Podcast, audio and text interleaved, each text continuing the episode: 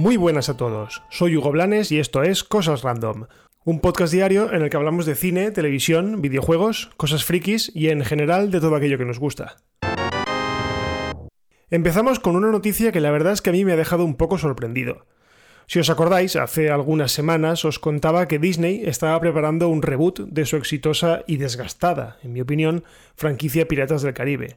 Un reboot que querían enfocar con una protagonista femenina y que incluso se llegó a rumorear con la presencia de Karen Gillian, eh, actriz que interpreta a Nebula dentro del universo cinematográfico de Marvel, para interpretar a su protagonista. Bueno, pues ahora resulta que Disney está preparando otra película de Piratas del Caribe, una película que a priori no tiene nada que ver con el mencionado reboot. La nueva Piratas del Caribe estará protagonizada por Margot Robbie, conocida por sus papeles en El Lobo de Wall Street junto a Leonardo DiCaprio, en Aitonia, por la que fue nominada al Oscar, y fundamentalmente por interpretar a Harley Quinn en la desastrosa Suicide Squad y en Aves de Presa. De hecho, el personaje de Harley Quinn fue lo mejor de lejos de toda la película. Además han contado con la guionista de esta última, Aves de Presa, para desarrollar la historia de esta película que no pretende ser ni un spin-off ni nada, más bien una película independiente sobre piratas del Caribe. Y esto es todo lo que sabemos, o al menos todo lo que ha adelantado de Hollywood Reporter. Así que esperaremos a que Disney suelte más información, previsiblemente en el próximo D23, el evento en el que la compañía muestra todas sus cartas para los próximos meses. Y seguimos con una serie de la que no os he hablado por aquí, The Voice, que es una serie basada en una novela gráfica y que está disponible en el servicio de streaming de Amazon Prime Video. La serie es una pasada. O sea, es increíble. Trata sobre una sociedad en la que los superhéroes están al servicio de corporaciones privadas, con todo el debate ético y moral que todo ello puede generar. Ya os digo que la primera temporada es buenísima, no os voy a contar nada más porque sería hacer spoiler, pero yo recuerdo que llegué a ella sin tener prácticamente ni idea de nada y me llevé una sorpresa mayúscula. Vamos, me la comí con la avaricia porque sí que es verdad que ya había terminado cuando yo empecé a verla y, jolines, menudo serión. O sea, yo creo que fue de lo mejorcito de 2019. Eso sí, no es recomendable que los menores la vean. Más que nada porque nada más empezar en la primera escena eh, ya es toda una declaración de intenciones de toda la serie. Sea, la serie es muy bestia, muy, muy bestia, es muy violenta y muy explícita. Así que cuidaos de que los chavales o los niños la vean porque es un poco heavy. Bueno, pues la noticia no es que yo os recomiende esta serie, que también, sino que Amazon ha anunciado la fecha de estreno de la esperadísima segunda temporada. Será el 4 de septiembre de este mismo año, cuando la plataforma ponga los tres primeros episodios del tirón y después cada semana irá estrenando uno nuevo hasta completar los ocho episodios de los que consta la segunda temporada. De hecho, el último se emitirá el 8 de octubre. Además, aparte de la fecha de estreno, eh, la plataforma ha liberado un pequeño avance en forma de clip, un clip que os dejo en las notas del episodio.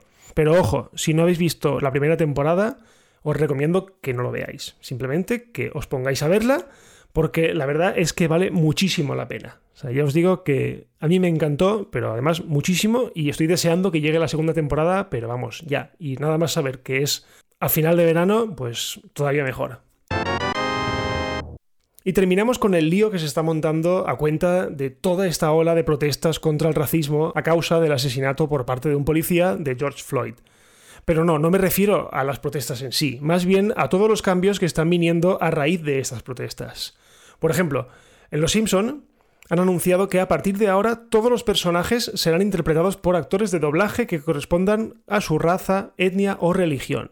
Es decir, que en las próximas entregas veremos un cambio de voz en el personaje de Apu, un personaje que hasta ahora estaba interpretado por Hank Azaria, que la verdad es que muy moreno, pues no es la verdad. También hay cambios en series como por ejemplo Padre de Familia, ya que Cleveland, el personaje negro y que es uno de los mejores amigos de Peter, también está interpretado por un hombre blanco, en este caso por Mike Henry. Pues nada, en las próximas entregas ya previsiblemente será interpretado por un actor de, raza negra.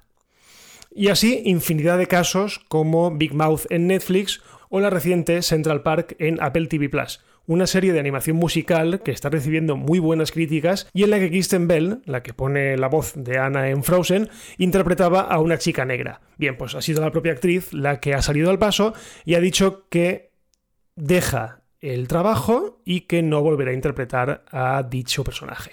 Desde luego, este tema es un tema tremendamente delicado, ya que no siempre un actor de la misma raza o religión que un personaje es la opción más idónea para un trabajo. Pero bueno, también es verdad que si buscan, seguro que encuentran buenísimas opciones. Así que no nos debería extrañar si en los próximos meses vemos muchos cambios en las voces de muchos de los personajes de las series de animación.